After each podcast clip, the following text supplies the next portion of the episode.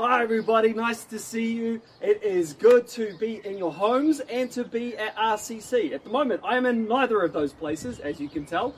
I am here at the satellite service. I'm here at the hub at 999 Goulds Road. And uh, look, first things first, this is uh, pre recorded on Saturday afternoon. Um, for us to get uh, me here uh, and uh, zoomed in, if you will, from here to the other location while they're doing worship and us watching, watching worship uh, on live stream here, but recorded at RCC is all just a little bit too difficult right now. So my apologies. This is a pre-recorded message, but only by a few hours. And um, I uh, just want to welcome you guys all here. And if you're watching at home, um, this is why it's a little bit different. Um, on the ground uh, this Sunday morning, it's going to be me uh, on a screen other than that, everything else is normal at our main location at uh, the Rolleston uh, Community Centre. And we're going to be holding our satellite service. I think this is the third or fourth one we've held here at the community, uh, at not the community centre, but at the hub. Um, so, hey, I want to kick off this morning. There's a few things we're going to do, and we're going to do things a little bit differently because I understand right now you're just looking at me on a screen, and uh, I want to do the best I can to this, for this to be an interactive message. So, can I pray first? Um, thank you, Jesus, for today. Father, I always say that. I, I give you thanks. I pray that we would all have a heart of thankfulness today, wherever we are. Lord, um, speak to us through your word. Speak to us through uh, what it is that you want to see shifted in our lives individually and corporately today, Jesus, we ask. In your mighty name. Amen. So, uh, for those playing at home, um, feel free to grab your Bibles um, and continue on uh, with the look into Luke chapter 15. The last a couple of times I've spoken, I spoke from uh, Luke chapter 15, verse 1 to 7, which is the parable of the lost sheep. Then verses 8 to 10 on my second week, which was uh, the parable of the lost coin. And then we are going to continue uh, that. And if you know your scripture a little bit, you'll know that this is a very famous story. In fact, perhaps one of the most famous stories that Jesus ever told, one of the most famous parables that Jesus ever told. Um, and so we're gonna we're gonna unpack that for um, a few minutes, and I've got some questions I want you guys to ask. So what I want you to do is, if you're sitting at home, maybe you've got someone with you, look to next to that person and say, "You're my buddy." If they're on the side, "You're my buddy." When it comes to buddy question time, you're my buddy. If you're by yourself, just grab your phone, look at your phone, and say, You're my buddy, or grab your diary um, or a piece of paper, and I want you to write these questions out. But if you're at Rolleston Community Centre this morning, look to your left, look to your right, find a group of three or four people, uh, and say, You're my buddy. Do that right now. Look, you're my buddy. You're my buddy. Right, high five if you want to. Great, good high fives. Um, and I'm going to ask you some questions soon. And when we get to those things, that's when you can break into your little groups and ask the question. Will you do that with me? Thumbs up. Down the back. Good. Thumbs up. Great. Um, what I wanted to do is, you know, I know there's a lot going on right now. And I hummed and I hard and I sought the Lord. I prayed about it. I talked to my friends and family, my close friends, and I thought, do I speak into unity right now? Do I speak into community? Do I speak um, directly into this traffic light and COVID mandate thing? And I really felt a sense in my spirit to continue doing what He has laid out ahead of me. Um, and yeah, sure, there will be elements of what I talk about today that you can apply to this situation that we're in.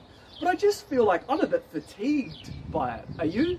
A bit fatigued by all the conversations. And so let's continue with what I feel like God has got on my heart for this season. Um, and always keen to have conversations uh, with you um, specifically about that stuff. But there is some of the stuff that we're going to talk about today in Luke 15 that certainly can be applied to today. So let's kick off, shall we? Um, I want to do a, a, brief recap, if you will. Now, this recap I want to do of uh, my first sermon, just in taking one or two minutes, and then the second one, and I've got some questions. So, in uh, Luke 15, chapter 1 to 7, we hear the story about the lost sheep. And a few weeks ago, I shared about um, what it is to be sheep. And I was talking about how sheep know the Father. The sheep know the sound of the voice of the shepherd. how do we know the voice of God? How do we know the voice of the shepherd? Well, we know that um, sheep know the voice of God by two things by time and by proximity. So, spending time in God's presence, you get to hear and know His voice and His will for you. And you do that by just being close to Him. So, time and proximity. Are you close to God? Do you put yourself, do you position yourself in a place where you can hear God's voice, where you're in His Word, in, uh, in, a, in, a, in a worshipful uh, mindset? Um, so you need your you need time and you need proximity when it comes to uh, hearing God's voice.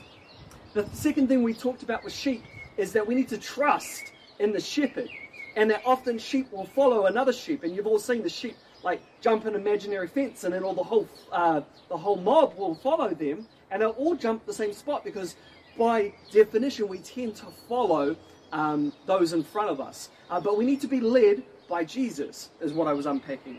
And then we also talked about how in a corral in ancient Jewish times, um, there, there was never a gate.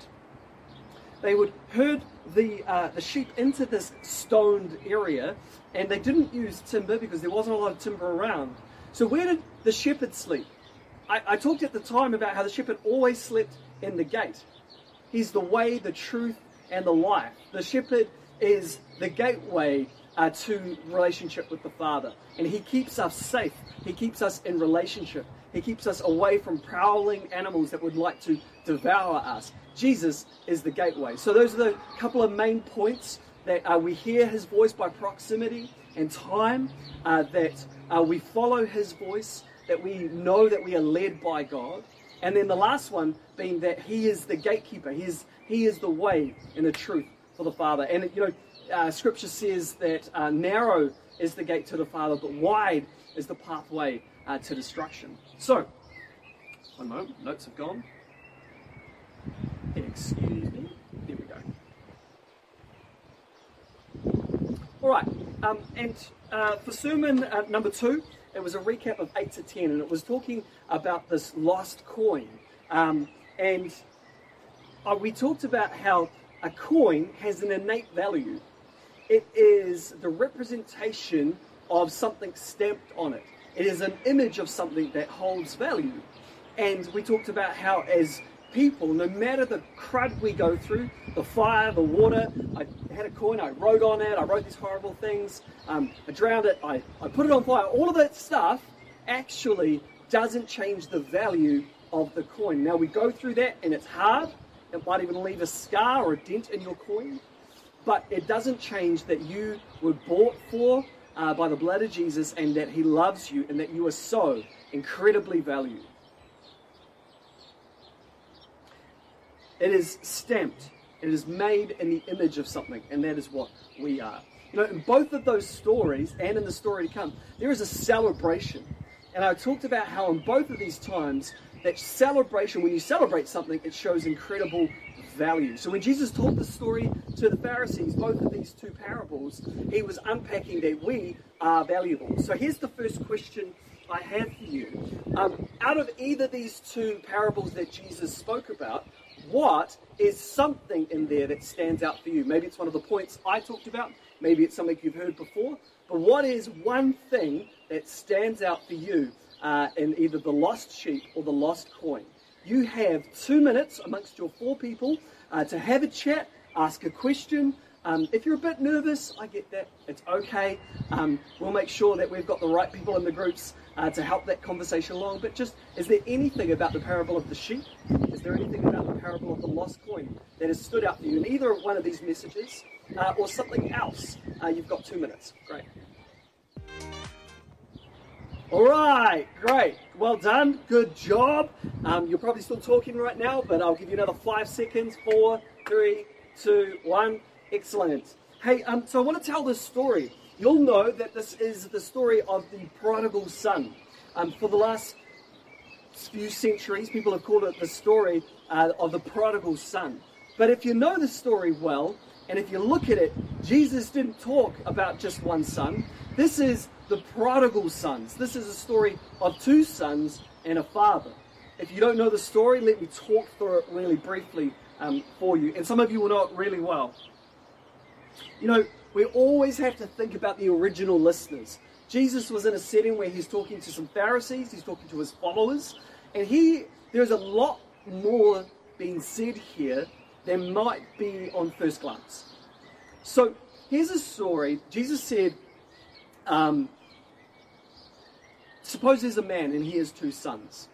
Now, he goes to tell the story. A few things we know about this story is we know that uh, the man would have been of incredible uh, and uh, substantial wealth, not just financial wealth, but probably um, involvement in the community. He would have been a man of high standing.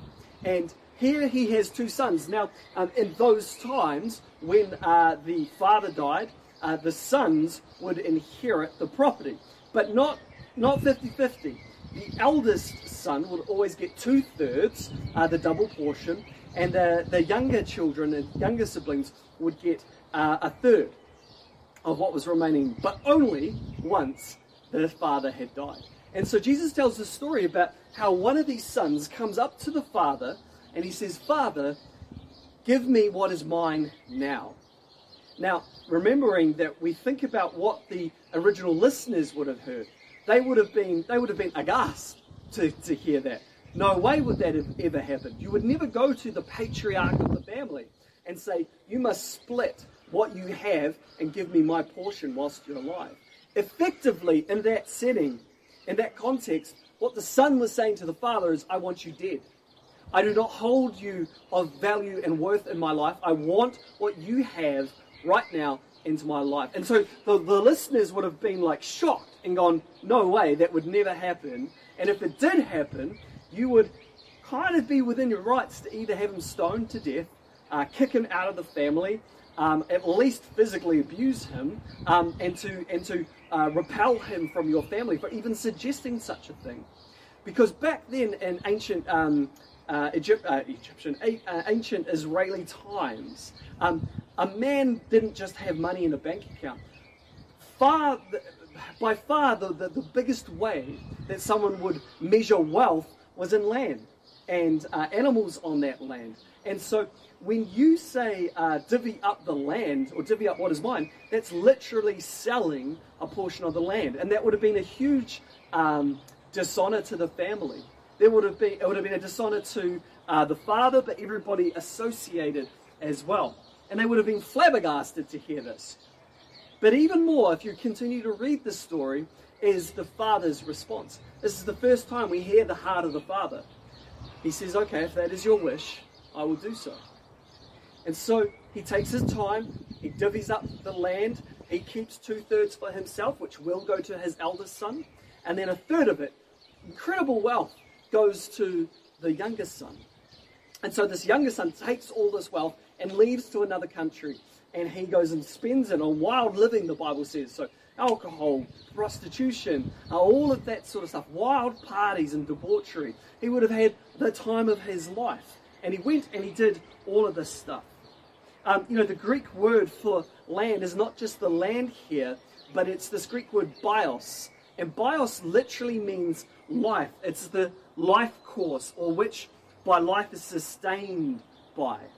And so that Greek word bios literally means that he tore his life, uh, he tore everything that means of him to be of a man of uh, stature in the community. He tore it and would have been dishonored a little bit um, by giving it to the son, and, and he did so. He, he, there was a free will of the father to the son saying, Look, I don't want this for your life, and I'm sure that was said. He said, If that's what you want, I so love you, I am going to give you what you want. And he goes and, uh, and, and he does that. This would have been an assault to the integrity of this family. Son goes away, and as you may know, everything goes, hits the fan, if you will. Um, there's a famine that comes, and the guy has lost everything. No longer does he have his friends and people hanging around him anymore because he's got nothing. He was his life and his value was tied up in material belongings and material things. And when those material things were gone, there was nothing left holding him up. And he went and hired himself out um, to go feed pigs. And for a Jewish man to feed pigs uh, was the bottom, the lowest of the low. it was like you'd reach below the bottom. The pigs were unclean. And here he is starving, not even able to eat what the pigs are eating. And he has this moment, he has this epiphany on him that even the, even the slaves in my father's house have bread left over. Even the hired men have uh, more money than I have. Um, I, I have made a terrible mistake. And so the son makes up this plan hey, I, am going to go home. I, I, can't do anything else. I, I'm going to go to my father. I'm going to go back. I'm going to come to into his presence again, and I'm going to ask for forgiveness. But I also know that I'm not going to be accepted as a son anymore. I would, I'll go as a hired hand, because a hired hand, uh, I will give him all of my time for food. I will try and pay off this debt that I have um, that I have made uh, with my father. I will try and work my way back into relationship with the Father. And so he has this plan, he has a speech prepared, he has a very long walk back. He was, if he was starving then, on the road he's going to be even more starving. And he comes back home, and he comes back with his plan. Now, when he's coming back home, home, many of you will understand that isn't just necessarily bricks and mortar, but a home is where you're accepted, where you're valued, where you're loved, where you're supported. Um, when I think of my home, I think of my family. That's what I think. Um, we can be anywhere, but they are my home. God is my home. Um, and so that's, that's kind of the thing. He, he wants to come back into relationship, but he's wanting to work through it, which I understand. You know, some of us are like that younger brother. We want the things of God, but we don't want the relationship with God. We want stuff, but we don't want to be in relationship. We want uh, to, to have everything right now. We want to have the gifts, skills, and, and talents and abilities that God has given us, but we don't want the, the um, obedience that comes with working with those things inside relationship with God. I have certainly been there myself. You know, there's sometimes some of us uh, can really um, connect with the younger brother. We go, yeah, I, that makes sense. I've run away from God um, and I've run away from the Father and I have made a mistake and I want to come back into relationship. So what he does is, he, as he's walking, he gets probably onto his father's property, starts walking up the road. Now the father, imagine sitting there on his porch. He would be well forgiven to see his son coming up that path and go, Oh, well, this is interesting. Here he is, groveling. And I always picture that they always knew, that he always knew what his son was up to. He would have had people. He was a wealthy man. He was a man of um, importance. I think he would have had people connected. You know, oh, Horatio down the road's uh, youngest cousin is a uh, stonemason in this town, and he saw your son come through, and then, man, he's not doing too well. He was drunk. He was this. So he would have known. And I, I, I picture the father going, oh, here we go here we go, the I told you so spirit welling up. And I would have done it. You know, someone's hurt you, ripped your life apart, and then they come back with their tail between their legs. Yeah, I, I think it's understandable if you'd had that heart. But not this. Not this. Not this. This is so different. This is what God does. Uh, and remember, this is the Son of God telling this story about Him and the uh, and uh, another part of the Godhead being God the Father. And so God telling this story says he saw his son and he gets up and he runs to his son. Now, in ancient Israel, uh, a, um, a patriarch to run is not the thing done. Children run, uh, slaves might run, hired workers might run, a woman would even run, but not the patriarch. That would be unbecoming um, you would have to uh, hike up your long um, uh, skirts and your tassel and everything of importance, and you would run. Um, and, and that was not done. That was, that was um, unbecoming of a man of his stature. But he runs full down the road, probably an older man, and he's running towards his son. What a beautiful picture that is. So, my question number two right now is this. Question number two is um, what is that make you feel? When you hear God telling a story about God uh, through a parable about Him running for relationship with people again? How does that make you feel? What do you think the, the son would have felt? What do you think the listeners would have felt when hearing this story? Because this is a very obvious story of sin, right? This guy has gone and done stuff, and he's been sinful. He's repented and trying to come back into relationship with God. And what happens? And yeah, we'll ask that question first, and then I'm going to tell you, if you don't already know, what he says. All right, ask the question. It's going to come on the screen right now. All right, good work asking the question.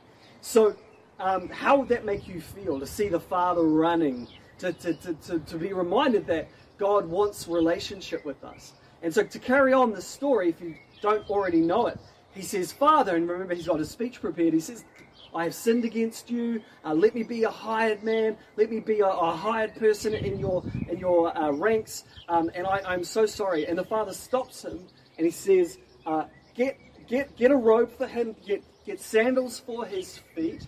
And and then here's the interesting thing. He said, uh, "Get the ring. Get a ring for his finger." Now this ring uh, was like uh, a credit card. This ring was this signified absolute value and importance and integrity. This ring, if you if you put uh, you put it into uh, wax, um, and that was like an autograph. That was like a signature on an on a contract or a covenant or an agreement. Um, and you could go into the market and you would put that on, and that, and then then you'd get the bill to your household. Um, anyone who had a ring um, it, they basically spoke for the patriarch of the family. And so when he puts that ring back on the son's uh, finger, he reinstates him with everything and says, You are my son, you are valued, you are a part of the family. Sorry about the airplane. You are a part of this family now. And I just love that picture. And, and he is restored, he is uh, redeemed in this relationship. And, uh, and he says, bring the fattened calf. Meat was a delicacy that wasn't eaten a whole lot um, at this time. And so the fattened calf was like the creme de la creme. When you had a fattened calf, you didn't just, it wasn't even just a private party. You had the whole village there. And they would have gone out and said, hey, come, the prodigal son has returned, the, the son that was, was dead. And, and, and this is what the father says. Um, Jesus says in the first one and the second one, he says, uh, lost and found. But here he says dead and alive, and I think he's leveling it up, right? A sheep, a coin, a person's life. All right. The other question I want to ask before we progress into the second part of the story, which is unfortunately often overlooked because at first glance it, it seems quite two dimensional, uh, but it, there's a complicated thing that Jesus is saying about the second part. We're going to get there in a moment. The, the other question I want to ask you is this What is the big point? Jesus is the one telling the story. What is the big point when we think of the brother uh, squandering everything, turning against the father? What is the big point that he tells in this first act? Like when you think of this story, it's like a three part um, drama. It's a mini series, if you will. And this first act, what do you what do you think the big point is? What's the one truth that Jesus is trying to get across to everybody in this thing when you think of the lost son, the prodigal son. What is he trying to get across? You've got two minutes. All right, great. Thank you for asking the question. Um, when me, for me, when I ask myself that question, there's got to be a truth around. Uh, there's probably a lot of answers, but for me, is that there's always a chance for redemption, uh, and that God um, God celebrates and uh, abandoningly runs towards anyone that is making even a half step towards him. So, what we're going to do now is we're going to pivot from one brother who, this is a very obvious story of sin, right? Yeah, that one made a lot of mistakes. There was debauchery, there was prostitution, there was wild partying. He hurt his father and his family, he assaulted the integrity. But here is the thing I believe that the other son assaults the integrity of the family also. So let's go into the second act where we hear about the other brother, the elder brother. If things had happened naturally when his father dies, he's the one that gets two thirds and his brother gets the third. Um, we can only assume that over this, I would guess, maybe a couple of years, maybe six months, maybe a lot longer, maybe a decade, I don't know. But I can imagine over this time there's been a festering wound um, happening in the elder brother. Because what we hear is he comes from the field working a hard day. He's been working hard while his brother's been out squandering. He comes up and he's like, he hears music. He sees people from the village um, at their place. He smells cooked uh, calf, fattened calf. He's like, what is going on? Talks to one of the slaves. Sorry about the plane. uh, he talks to one of the slaves and says, what's going on? And he says, your brother has returned. And he is fuming. And he goes up and he looks and he's like, I'm not going to go inside. I'm not going to enter. I'm not going to partner with that guy and what he's done to our family. I have been the good son. You have been the bad son. And the punishment for that is segregation. The punishment is you don't get to be in this. I will not partner with you. I will not have you a part of this. And so he's fuming, and I'm sure he had some terse words with the slaves or one of the workers there, and got back to the father. The father comes out, goes to his son, leaves the party, and leaves his guests, goes and finds his eldest son, and says, Buddy, what's going on?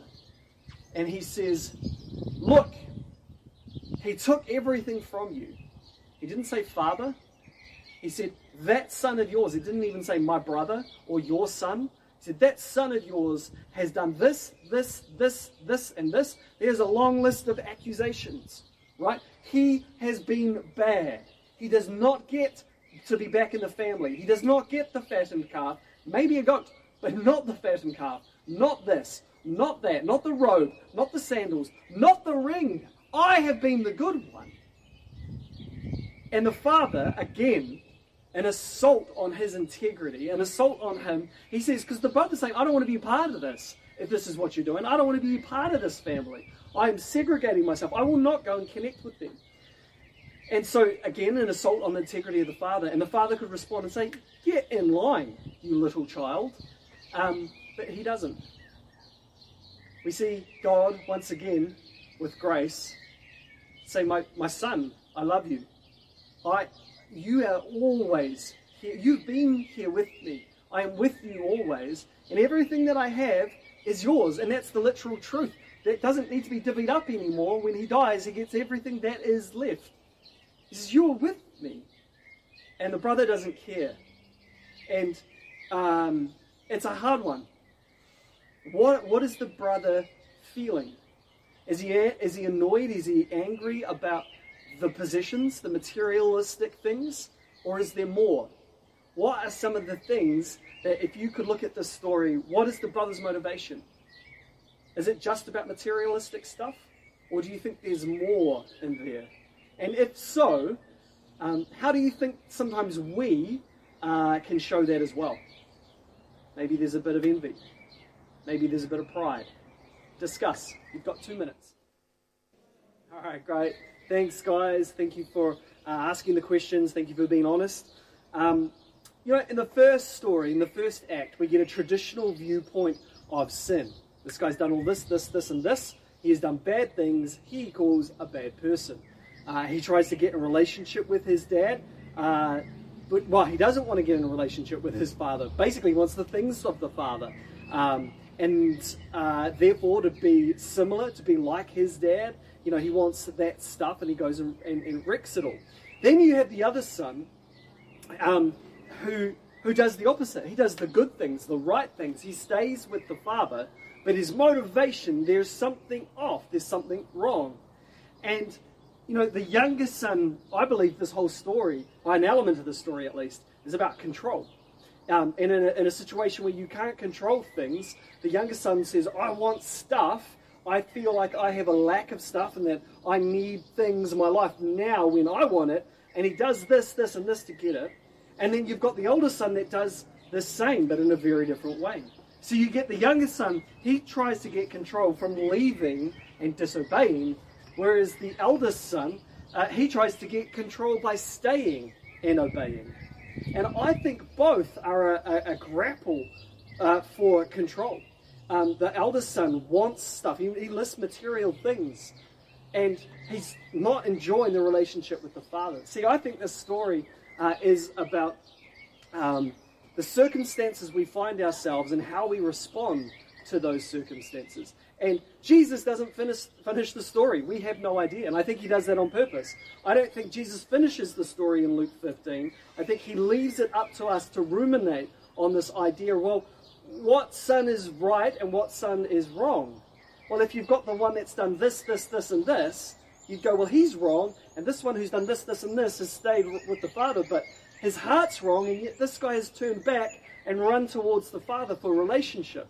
And so Jesus, remembering the context of the Pharisees and the, and the lawmakers and the people who were listening to this story in that place where he told it, he was saying to them, he was saying, you are like the older brother. You have been in relationship. You have been here. You're not like some of these Gentiles or other people that have gone and done this or this or been sinful or been a tax collector. No, you haven't. But your heart is not uh, for relationship. It's for what you can get. It's for the status that you can get.